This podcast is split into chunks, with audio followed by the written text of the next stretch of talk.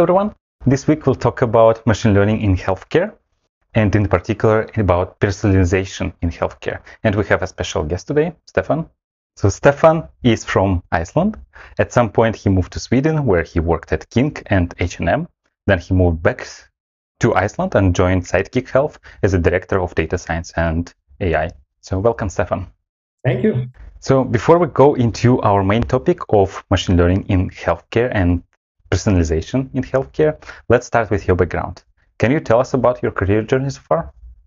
Yes, absolutely. But I, I think I better be sort of shorten it a little bit. I think I had my first job at the age of 12 in the last century. So I'll just do very short snapshots of the early career and then focus on the uh, more relevant stuff. So I started working as a developer rather young, like 18, with in a part-time job in high school. Then that was in 96. In 99, I was able to build my first, or was given the task of building my first data pipeline for the notorious Y2K problem. That was very interesting. and much of my sort of early developing work was around building programs that could control the mm, graphics in TV programs like uh, live sports shows and election programs and things like that. So I still today think I've written most of my lines in a programming language called Delphi that nobody uses anymore. That was my first language. Oh, really? Yeah. very nice language. yeah, it's a nice one. Exactly. Nobody cares about it anymore, but it was a nice one. I think C sharp took over at some point in 2006 and 7 i had a great experience where i was building an enterprise data warehouse from scratch with a, a great team at uh, the largest telecom company in iceland and that experience has sort of helped me a lot in, the, in my current and recent jobs but if i fast forward over these snapshots and then sort of start being more current i think i'll start in 2015 where i left took a very good decision, but a difficult one. I left a very nice and cozy job as a director of analytics and modeling in uh, one of the ma- three major banks in Iceland and moved with my family to, to Stockholm, where I joined King, the makers of Candy Crush. And that was a great experience. Most of the time there, I spent uh, building the AI team there and the AI research, sort of part of that team also, where we did a lot of collaboration with universities and uh, I supervised uh, quite a few master students and we were building some nice products. Some failed, some were successful. So maybe we discuss that a little bit later. Uh, in 2019, I decided to move over to H&M, still in Stockholm. They were in the very early phase of building up a machine learning function, machine learning team. And as you can imagine, one of the biggest retailers in the world with awesome data in sort of few images, text recognition, and all of these things come together. So I learned a lot there, and just we were focusing a lot on okay, what's the best team structure? How do we build? What's the best practices And, in solving all of these problems? So that was the early part of that job. And when we got more people in, I moved more into a similar part as I had uh, been doing at King before. So this uh, research collaboration with universities, master students, sort of trying to be the translator between the state of the art in academia that we're only focusing on the latest methods and then the business people that are only focusing on money and don't care about the methods so you're trying to sort of merge these two and then be in, in between there to to sort of cre- create some value out of that collaboration uh, late 2020 i was offered this position at uh, sidekick health a startup slash scale up living in with the main office in Iceland, but we have offices both in Berlin and, and Boston and Stockholm. But the job there was basically to build up the data science and AI team in the company and sort of to contribute to making this what I hope it will become a fantastic data driven company with world class machine learning solutions and digital therapeutics solutions. So that's that's something I had to basically jump on and started there in early 2021. This is a completely off topic, but I can't help but ask you how Icelandic and Swedish are different? Are they very different languages or they're similar? well, I sometimes explain this as sort of thousand years ago, it was the same language. Uh-huh. And then Sweden and Denmark and Norway decided to evolve, but we did not. So we, we can still read the Icelandic sagas from 1200 something. Yeah, I think that's the main difference. So we, we still have more inflections, more sort of nuances that usually evolve out of languages. through through Vikings, right? I don't know about that. okay, so like coming back to our topic, main topic of machine learning in healthcare. Mm-hmm. Usually, when I hear machine learning in healthcare, well, in general in healthcare, usually I think about clinical trials. But when mm-hmm. in particular people talk about machine learning, then I imagine all these X-ray images or some images, and then people would run deep learning on top of these images. So this is mostly about processing medical images. Exactly. Is this correct, or there are more applications of machine learning in healthcare? Of course, I, myself, I, I, this is what comes first to mind. I mean, a typical vision you have is there's an X-ray of some broken arm or, or, or whatnot, and and then you have a deep learning image recognition to tell you, okay, this is wrong, do this. That is a use case, of course, but there are many more. And to name a few, I mean, disease diagnosis where you where you maybe have symptoms and measurements, but it's not obvious. Okay, what disease is this? So trying to automatically distinguish or sort of recognize that. There's a lot of uh, work in, of course, through the pharmacy companies and, and things related to that drug discovery. Okay, what kind of drugs can you have? Are they related? Can they be tailored to your gene settings or something like that? I think we've all probably heard about DeepMind and the AlphaFold, where they are trying to predict the folding of proteins, which turn out to be a very big sort of game changer in this, sort of to understand the biology behind all of this. And, and then you can move into more sort of personalized medicine, where you get different drugs and slightly different treatments, for example, for your cancer treatment based on your background and, and medical history and things like that. And there are probably many more that I'm not mentioning, but just to name a few. Do you know anything about this AlphaFold? I heard that it exists, but my knowledge of biology is so non-existent that I couldn't appreciate the the. Well, I heard that it's, there was a breakthrough in biology because yes. of deep learning, but I don't know anything about the biology to really appreciate this breakthrough. I'm a little bit ashamed to say that today. When I was younger, I, I I thought that biology was a little bit inferior. We didn't have enough numbers. so I'm probably the same. I'm sort of not very good with biology, but I, I read the paper on AlphaFold from DeepMind and it seems very interesting. But uh, I'm on the same page as you are. I'm not an expert on this at all. So, did you understand a lot in that paper, or your lack of knowledge in biology? No, I think well, it's been some time since I read it, uh, so I couldn't really quote it. But I, I in my memory, I, I, thought I understood quite a lot there. But I should give it that. That's probably also because DeepMind puts a lot of effort into making their sort of content accessible by the public. So I, have read and, and taken much more deep dive on the uh, earlier stuff they did, they did on the AlphaGo and, and AlphaZero, and that, that's very accessible or can be. Mm-hmm. Yeah, I guess the target audience of this paper are machine learning researchers, not biologists, right? Yes. Or maybe both. Probably both. But then they usually uh, get to publish in Nature as well, so that, that's where they. Ah, so everyone, basically every scientist, uh, is becomes the target audience. Mm-hmm. And before this episode, I was doing a little bit research about the company where you work at right now, mm-hmm. Sidekick Health, and I know that this is in healthcare domain. And yeah, I thought hmm, maybe you're doing these medical images like other healthcare companies. So I went to the website, I checked the description, and it was saying that you're doing gamified digital therapeutics built on science, rooted in behavioral economics, and mm-hmm. scalable across multiple therapeutic areas. I must admit that most of these words do not tell me anything. so I'm not sure I really understood what you do. So maybe can you decipher what it actually means? I can try. no, no, it, it, should be very simple, but you know how sometimes the language in, in web pages are sort of put in specific custom. I mean that that's another field in machine learning and, and AI in, in healthcare is sort of the treatment itself.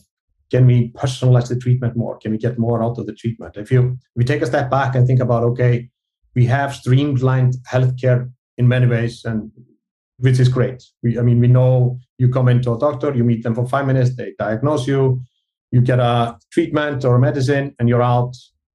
Nothing more to be done. I mean, this is uh, a lot of our experience of healthcare. And often this is just enough. But all this streamlining also means that if you have multiple diseases, you're not really getting that communication. You just go to an expert, they treat one thing. And you're really losing the empathy, right? Because it's been streamlined so much.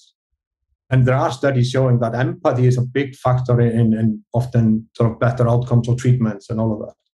So our goal is basically we want to maximize the quality life years of a person's life. So that sometimes means we can try to cure a, a disease or help them live longer. It also means there are a lot of people that have uh, chronic diseases, which they have to live with for decades. But just being able to educate them and help them taking the right steps, developing their daily habits in a better way can actually increase the quality of life substantially. So that, that's what we're trying to build. These sort of we have more touch points with the users and patients than you do in normal healthcare because you have this through an app. But in the app, we're also trying to personalize so you feel better, you're better engaged. We're trying to personalize all the content you, you get. We take into account if you have more than one disease, and, and we try to merge this together in a, in a nice way. But that is a huge task and, and of course, work in progress. And at the same time, we're trying to add this gamification level on top of it because a big factor in changing behavior of people gradually over time is the engagement.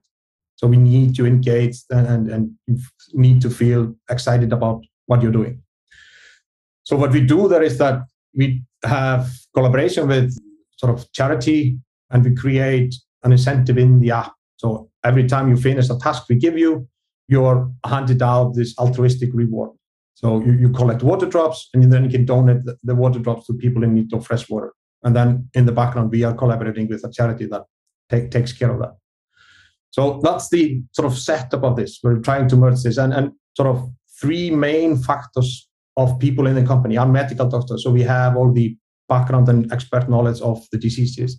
Then behavioral psychologists that know everything there is that you should know about sort of how do you get people to uh, take the steps towards change how can you nudge them towards the right change and then people like myself and, and more people in the company with a background in the gaming industry so we're trying to merge these three together to create this kind of engaging solution that can help you improve your life yeah so when you mentioned uh, gamification and creating more engagement i um, so since you worked at king uh, so i played some games from King, like Bubble Witch, for example, mm-hmm. and King does it really well, like to getting people on the hook.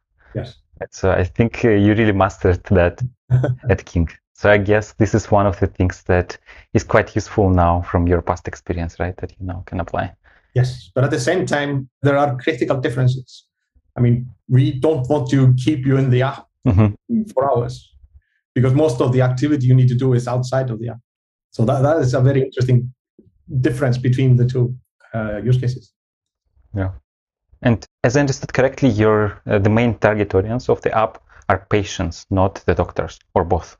No, the main target is, the patient, but we are collaborating with sort of uh, pharmacy companies or insurance providers with doctors. Not doctors who take patients every day. Uh, not at the moment. Uh-huh. Okay. Yeah, because I imagine that they don't really care much about gamification. They just have so many patients to deal with, so they just probably don't have time. Yes. So if I understood correctly, the, what you do is, let's say, a person has some disease, some chronic disease, and they need to enter this details mm-hmm. right in the app, and then the app would tell you, okay, you need to, I don't know, drink more water, drink less coffee, exercise more. This is what my doctor tells me yes, this is a little bit more than that. But today you are given a specific PIN code where that you can go in and then you enter the right program right away. But a big, big part of I mean, typical diabetes patient, for example, a big proportion of people dealing with diabetes are dealing with problems that come from lack of health literacy. So just having very accessible content on, okay, you have this disease because of this. You can control it with this. Just having that in a very clear way, because speaking to a doctor that can be difficult. As I said, they have five minutes, they speak doctor language, and are often very proud of that language. So you don't understand half of what they say. So that, that's the first step, just to get closer to the people so they feel, okay, there is empathy here. You, you really care about me. You, you can speak to me. And so educate people about, okay, this is your disease. You need to think about the diet and how you rest and how you exercise. But that's just the starting part. And then you, you need to create a program where you sort of step by step with the behavioral psychology, you, you, nudge people towards creating habits. I mean, that, that's the non-trivial task to do. I mean, you, you know how, how often you, you start something, you have great hopes and, and then you maybe fail. So every January. every January, exactly.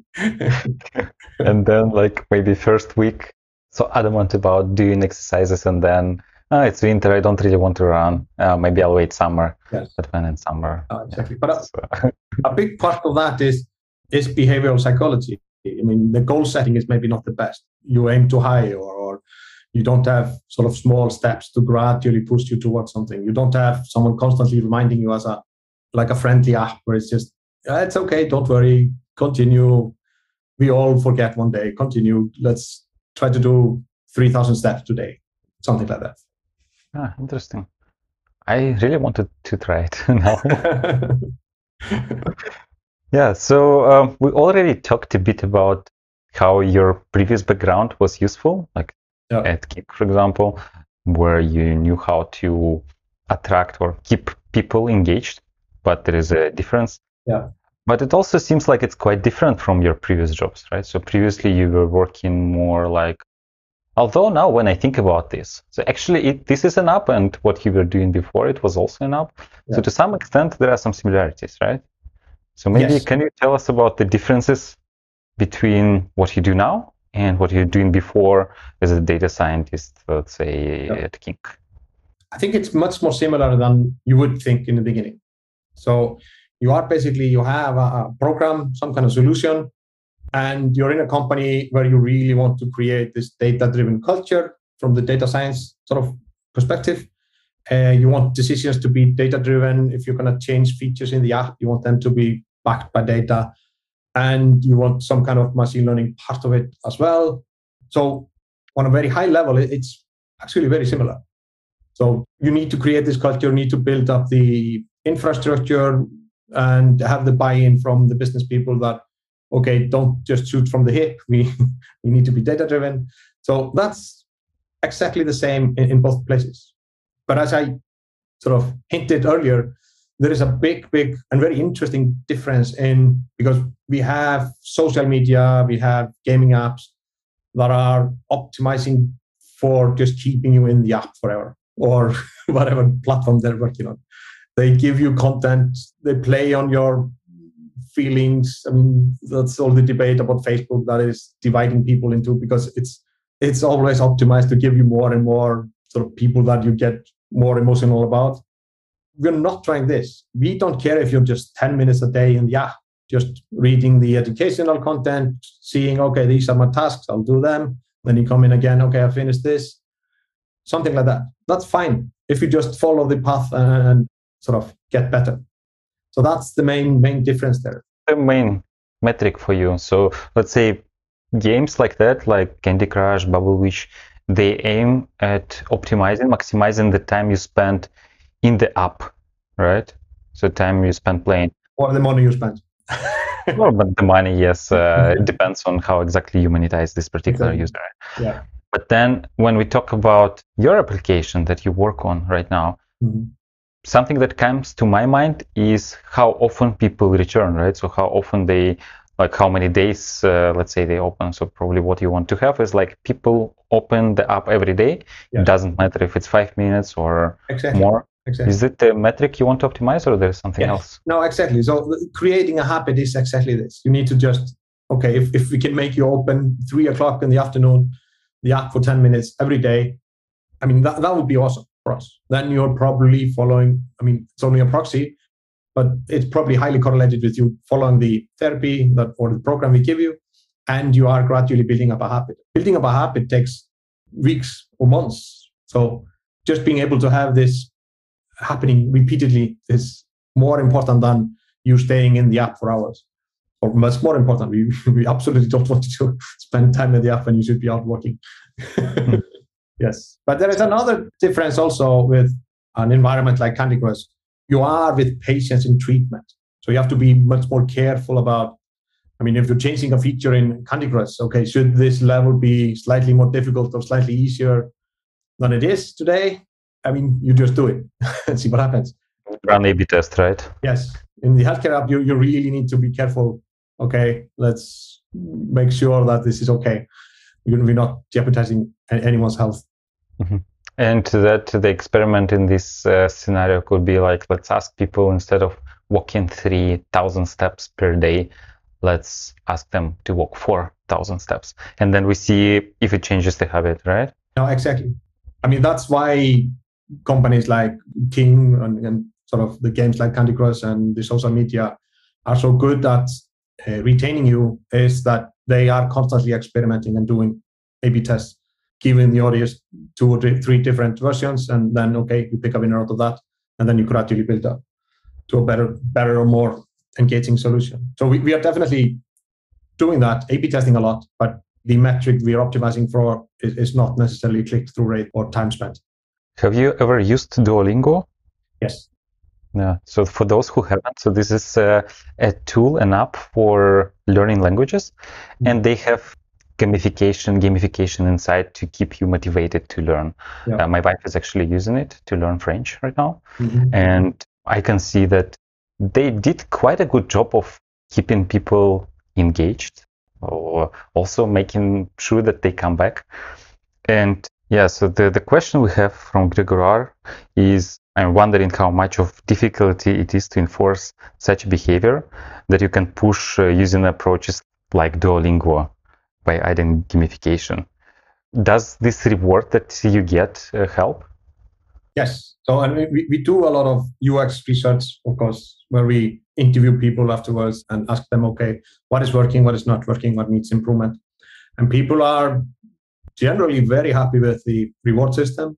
Especially, probably the strongest part is this kind of empathy and the, the companionship you, you feel. This kind of. I think didn't talk about the reward system, right? Did we? Maybe you can also mention a few words, uh, say a few words, what kind of reward they get for, I don't know, walking 4,000 steps. Yes. So we give them a task every day according to our program. So, and every time they, they finish the task, they collect water drops at the moment.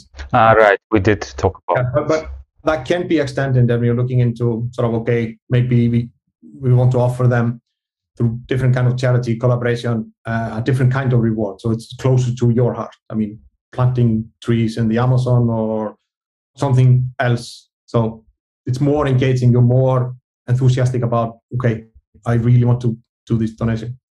Yeah, because in Duolingo, the reward system that they have is just made out of thin air, right? Yes. Like it's basically you have a leaderboard and you compete against people you don't know. Yes. And somehow it works. You see in many games where you have these vanity items that pe- people really respond to that. We just thought that for this kind of app that we are building, you, you need a little bit more. Okay, maybe can you tell what kind of problems uh, does your team solve? Maybe you can also mention a few last projects that you worked on. Yes. So we have been putting a lot of effort into just building the foundation. I mean, I started a little over a year ago, and then we were sort of a much smaller company and two data scientists, and there was nothing in place basically. So we needed to build up all the foundation and uh, infrastructure, sort of build data pipelines, dashboards, just as first steps to make everyone data driven. And I have a very sort of personally probably a strong opinion about okay, we want to go into machine learning and personalization, but every machine learning project you start without proper analytics and proper data is bound to fail. So that's why we have been putting a lot of effort into the foundation and building up A/B testing capabilities and, and things like that. But that said, we have done a lot of that, so we are able to start and have have started uh, working on what we think are pretty exciting projects. I mean, the personalization is going to be a key part in this. So we have some simple logic today, but we want to make that sort of much much more advanced. So the treatment personalization, the the task we give you, uh, the modules you get each given point in time is the correct one, the, the one you need at the moment. I mean, people are very different. With a chronic disease, you might one week be quite depressed. And then we need to sort of slow down. Okay, let's not put too demanding tasks on you. Let's give you content where you can do more mindfulness and things like that. So we need to be very adapted to this. And then just all the tasks you've given. Okay, we know that people are that are similar to you. They like this kind of tasks. May I interrupt you? Sorry, I'm really curious about this slowing down. Do you have a model that says, okay, this user seems like uh, not in a good mood? So, you like, you have a model that detects that? At the moment, we have rather frequent questionnaires, so you can ah, okay. self-assess how you are. Yeah, like if you can solve something without machine learning, it's better, right? Just ask the user. Mm, yeah, I mean, you should start there. Okay so I think that should always be the approach. I mean, start with something simple, and then you have data, then you have everything in place to automate it. Don't try to automate out of thin air. Don't mm-hmm. that works. Yeah. But we also have just we see the activity in the app is it dropping, and we have started and want to go much more into that direction where we have your variables where you can sort of measure your heart rate variability or your sort of the number of steps. We already have that, of course, but but more and more of this. So usually when I think of healthcare, healthcare industry. I might be wrong. Don't judge me. I never worked in healthcare. But usually when I think about this, it's regulated, it's quite slow. There is a lot of legacy software, a lot of outdated software. But what you described me is pretty much different from that, right? So you're you realize the importance about having proper analytics, data pipelines, having all this A/B tests. Yeah. Is it because you're like a you started as a scale up, so you it's uh, recently it's a rather fresh company, right? So you now realize of the importance of being data driven yeah. and all that, right? Usually, innovation is at its best when you have experts from different fields coming together, and and it's somehow the space between them that makes all the magic. And I, I think that's what we have. So having the medical doctors and the behavioral psychologists that come with all of the theory and, and everything around the sort of G's and psychology but then you have a lot of people coming from gaming industry, not only myself, the CTO and many of the developers that developed the sort of the whole solution from the beginning. They all come from the gaming industry. So you have this kind of dynamic there that I think is, is very important. I mean, the gaming industry is very data driven in general, and people are always testing out their hypotheses. Mm-hmm. And yeah, we have a question. So I mentioned that uh, healthcare is quite a regulated area. Mm-hmm. And usually in healthcare, people take it very seriously, questions about data privacy and uh, this kind of stuff. Does it change the way you work, having in mind that you have to keep these things in mind, like data privacy and all that, and how difficult it becomes that you need to deal with all these kind of things? I absolutely love the question. I think it's the other way around. I think all the other industries need to pick up with data privacy, and they are gradually, but we have seen so many instances of data abuse. So I don't see this as a problem. I see this as a sort of great that I'm starting at the right right end. I'm not starting with everything messed up and then gradually trying to clean it up. I start just okay, this has to be good. So I, I think that's just where we are moving with every solution. I mean, Apple has, for example, completely changed their policy. So you now now your the default settings are usually opt-in instead of opt-out, and then there's a huge change happening. You basically need to do a lot of uh, prior work to prepare for that, and then once you have a framework in place that can take care of all these data privacy issues, then you can move as fast as in, let's say, a traditional company Yes. We just make sure that we are using the best possible solutions and we make sure that, okay, first there is a personally identifiable data and that's very sort of locked locked away. But then we just depersonalize all, all the data and then the data scientists and data analysts come in and th- they can do all of the same work as before. They just never see the personalized data. So there is a question from Nelson. How do we deal with issues of ethics in machine learning in healthcare? Like I guess you mentioned one of these things is making sure that you know following the Apple suggestion is uh, opt in instead of opt out, right? And then now keeping track of all personalized data and unless we really need it, we don't use it, right? Things like this. How else we can deal with all these ethical issues that come together with you know medical data? Yeah. First of all, ethics means that you, you need people to think sort of independently because ethics is different from just rules. Right. I think that's an important fact. You, you, you need to have people that are really care about this. So they, they care about the patient. Okay, we're trying to do the best for them, but I mean, we can be hurting them if we if we don't do this the best way we can. Empathy, you mentioned, right? So yes. we need to be empathetic. Exactly. And you have in, I mean, we have, of course, then rules like, like GDPR and HIPAA in the US. They are quite strict and very, very useful and should be used everywhere, of course. But I think you also always need this independent thinking.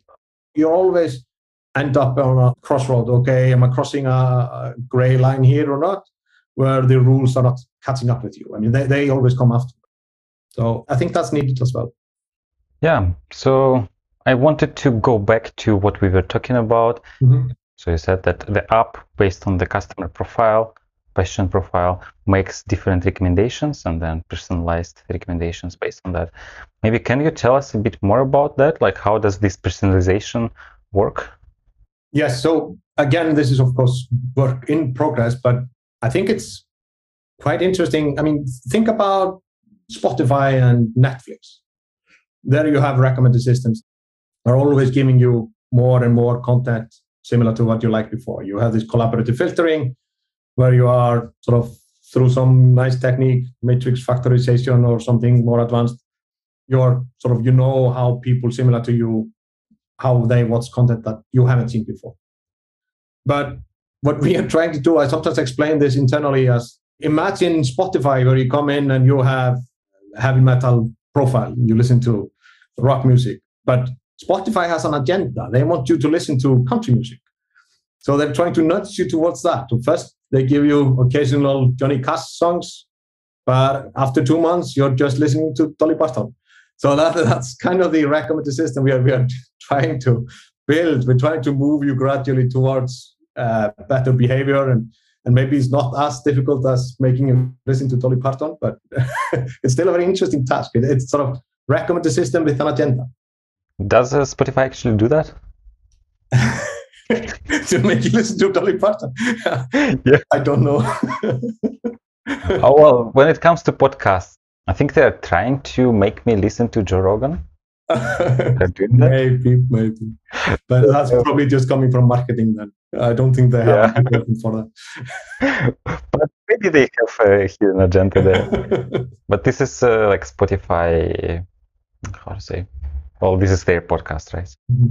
That's why they advertise it everywhere. Yes. Okay, interesting. And in this case, in your case, country music would be better habits Yes, kind of. Of course, it's an analogy, so it's it's not perfect analogy. I just thought it was funny to bring in country.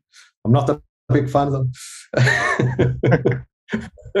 so country music is good for your health, right? Yeah. Okay. Now I see where the analogy is breaking.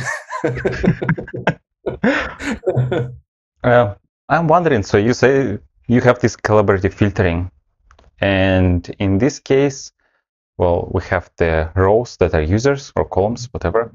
So users are users, right? But what are the items that you're recommending? Are they articles, no, or I, are they particular tasks or things people need to do, or both? Yes. So we, we are building up a library of content, sort of. I mean, from educational content, sort of videos explaining something, some content cards that you can read, and then to exercises and, and, all of these things. So we are building up this this catalog. So we have will eventually have a large list of products basically to offer you.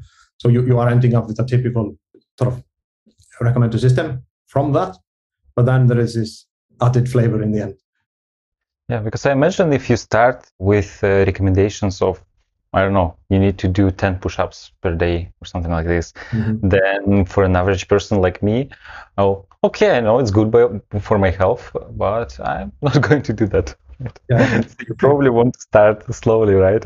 Yes. And push me gradually towards listening to country music rather than, okay, like here's the country music, listen to it. Yes. But this touches a little bit in uh, on the fact sort of how you approach machine learning. Uh, I think just jumping into a complicated collaborative filtering is not the right way. The first step is maybe just set up an A/B test and see how two different versions of a content work. I mean, then you have asked the developers to develop the program in such a way that you can actually show two different contents. And that's a key thing you need to have for building up more advanced features. I mean, just having the variant uh, availability. So you need to start very simple, and, and then even if you if you have a variant that beats on average everything else, you can start there. Okay, offer that to everyone. But gradually, you're building up knowledge and data sets that you, you can actually train on later. So there are two ways. So I think people are often jumping ahead of themselves and then sort of, okay, I know I have the vision of this awesome model, but I have to sort of hold my horses. Uh, it's, it's not time for it yet. When it comes to A/B tests, they are. It feels to me maybe I'm wrong, but they are less personalized, right? So you're trying to test the same piece of content or two pieces of content in this case if we're talking about a-b test on the entire population or maybe on one segment of your users right yes but this is not the same as personalized recommendation but it is very very linked because if you offer everyone an a-b test to begin with there are so many low-hanging fruits that you're just improving your program easily if you just take the winner off in every test. But then you gradually reach a point where you see okay now i'm increasing this but decreasing this or this is good for this part of the population but not this one. Okay now you're starting to think okay what's the difference between these groups? And then you maybe see for, for a mobile game, for example, you see, okay, these are the payers, these are not the payers. Okay, now you can start to personalize. You offer this to the payers and not to the non-payers. And then, okay, this is smart. How about more segments? And you add few more segments, and now you have four or five segments. They make sense. But it's starting to get complicated to maintain all of these different versions. So that's where you move into, okay, now I actually have a lot of training data from all of this testing to see, okay, can I just automate the collaborative filtering or or just clustering to begin with? Okay, and I'll just look at the 100 nearest neighbors of you. Okay, that's the first approach. Okay, that you would behave similar to them. So I think this is important that people sort of gradually take the baby steps. Mm-hmm. And uh, here, the fundamentally important thing is having this platform for experimenting, right? If you don't have this, and if you directly jump into collaborative filtering yes. or I don't know the latest deep learning model for recommender systems without having that, yeah, you're moving uh, in the dark, right? Yeah, exactly. So I think in my mind, the two most important inputs into starting a machine learning is to have strong analytics. You need to be able to analyze what is happening. You need to break down the A/B test and understand the data that you have. And then, of course, you need good data. If either of this is missing, in my experience, this is usually the deciding factor. If you have to have both of them, the machine learning project will go well. If you are ignoring either of them, you will probably fail. And you fail quite late after spending many months, right? Exactly. Which is even worse than just failing, right? Just yeah. train a model and finding out that it's not working on your offline data is one thing, but then spending many, many months trying to yeah. build a perfect model only to find out that users actually don't like it. Exactly. And that's what you gain with taking the baby steps. You're always creating value. So you know where you stand today. So you, you're going from A to B and you know where you want to be approximately and if you just jump to building that B part, you're doing exactly what you explained. But if you try to form a path from A to B that gives you the most value along the way, you will learn much faster and you will create value along the way to and then get a much better buy-in from everyone around you. Because often when you're starting a machine learning project, there is a one person doing something. So you really need buy-in to have more resources, more compute power, and all of these things that you actually actually need. And I think companies like gaming companies and uh, IT tech companies, e-commerce companies, they learned that that it's important to have analytics, to have experimentation platform, yes. and all that. But what do you think is the state in uh, the healthcare industry? Do companies that work, operate, vendors that operate in this industry, do they also realize the importance of these things? Or um, I think so. it's a bit uh, behind? Depending on where you are. I mean, the whole full pharmacy world has been doing this for decades. Yeah, clinical trials. They did it before that existed, right? So th- there is definitely a culture for this. So pe- people are aware of this. I mean, all the kind of biases that you create when you don't really have an A/B test or RCT, which is the sort of clinical trial uh, lingo for it. Mm-hmm. So there's a culture for all of that, and they know that okay, if you're not not doing perfect split in A and B and, and even C, you will create biases. There is a survival bias when you're only measuring the people that actually do something, uh, and all the people that didn't do something, they just left your platform. I mean, there, there are so many pitfalls in there. So there's definitely knowledge about this. I'm not knowledgeable enough, but there might be a difference between okay, how do you transform that to feature improvement in an app? So that that's slightly different because typical clinical trials are huge. They cost a terrible amount of money and take years, which is when you're developing an app, this is no good. I think general population learned about clinical trials uh, now when uh, COVID uh, vaccinations were tested, right? Yes. And everyone was asking why it takes so long to develop a vaccine. Yes. because of this thing, right? So they need to test that this thing actually works. Yeah. Why it takes so long? It was yeah. Then of course a record time one year when it should have taken ten. yeah. Usually it takes a lot more, right, to actually run all these tests. Exactly. Well, hopefully they worked. we'll we'll find out soon, right? find out. Yes, it worked for me at least. Who knows?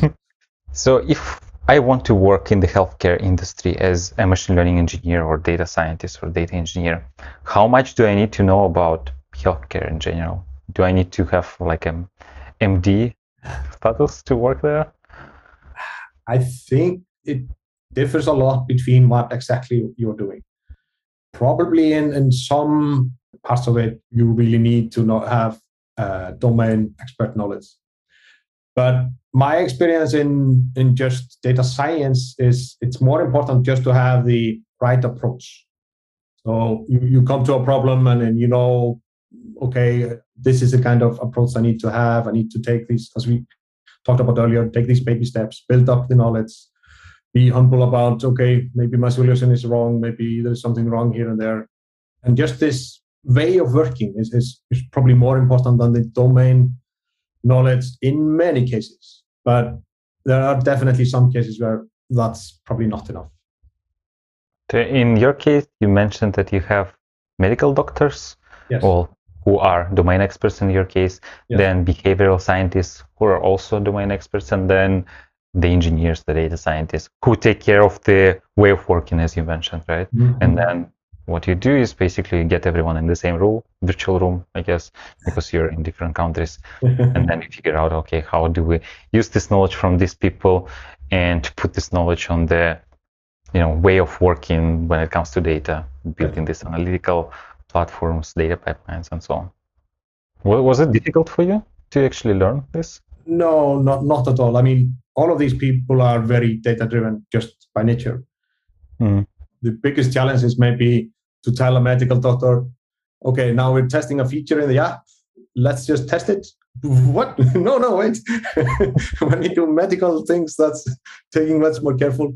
But it's all about the risk involved. If, if you're testing a feature that doesn't have any risk involved, then I think you should take the sort of gaming industry approach. Just test it. I mean, your gut feeling is maybe correct half of the time at best. Just ask the users, they will tell you much faster and much more accurately what they like and what they don't like. So, but that was a little bit of a sort of change. Also, when you're building up a culture in a company, you want to build sort of our one of our main objectives is to build a data-driven company, and that means you have to be quick enough with the answers.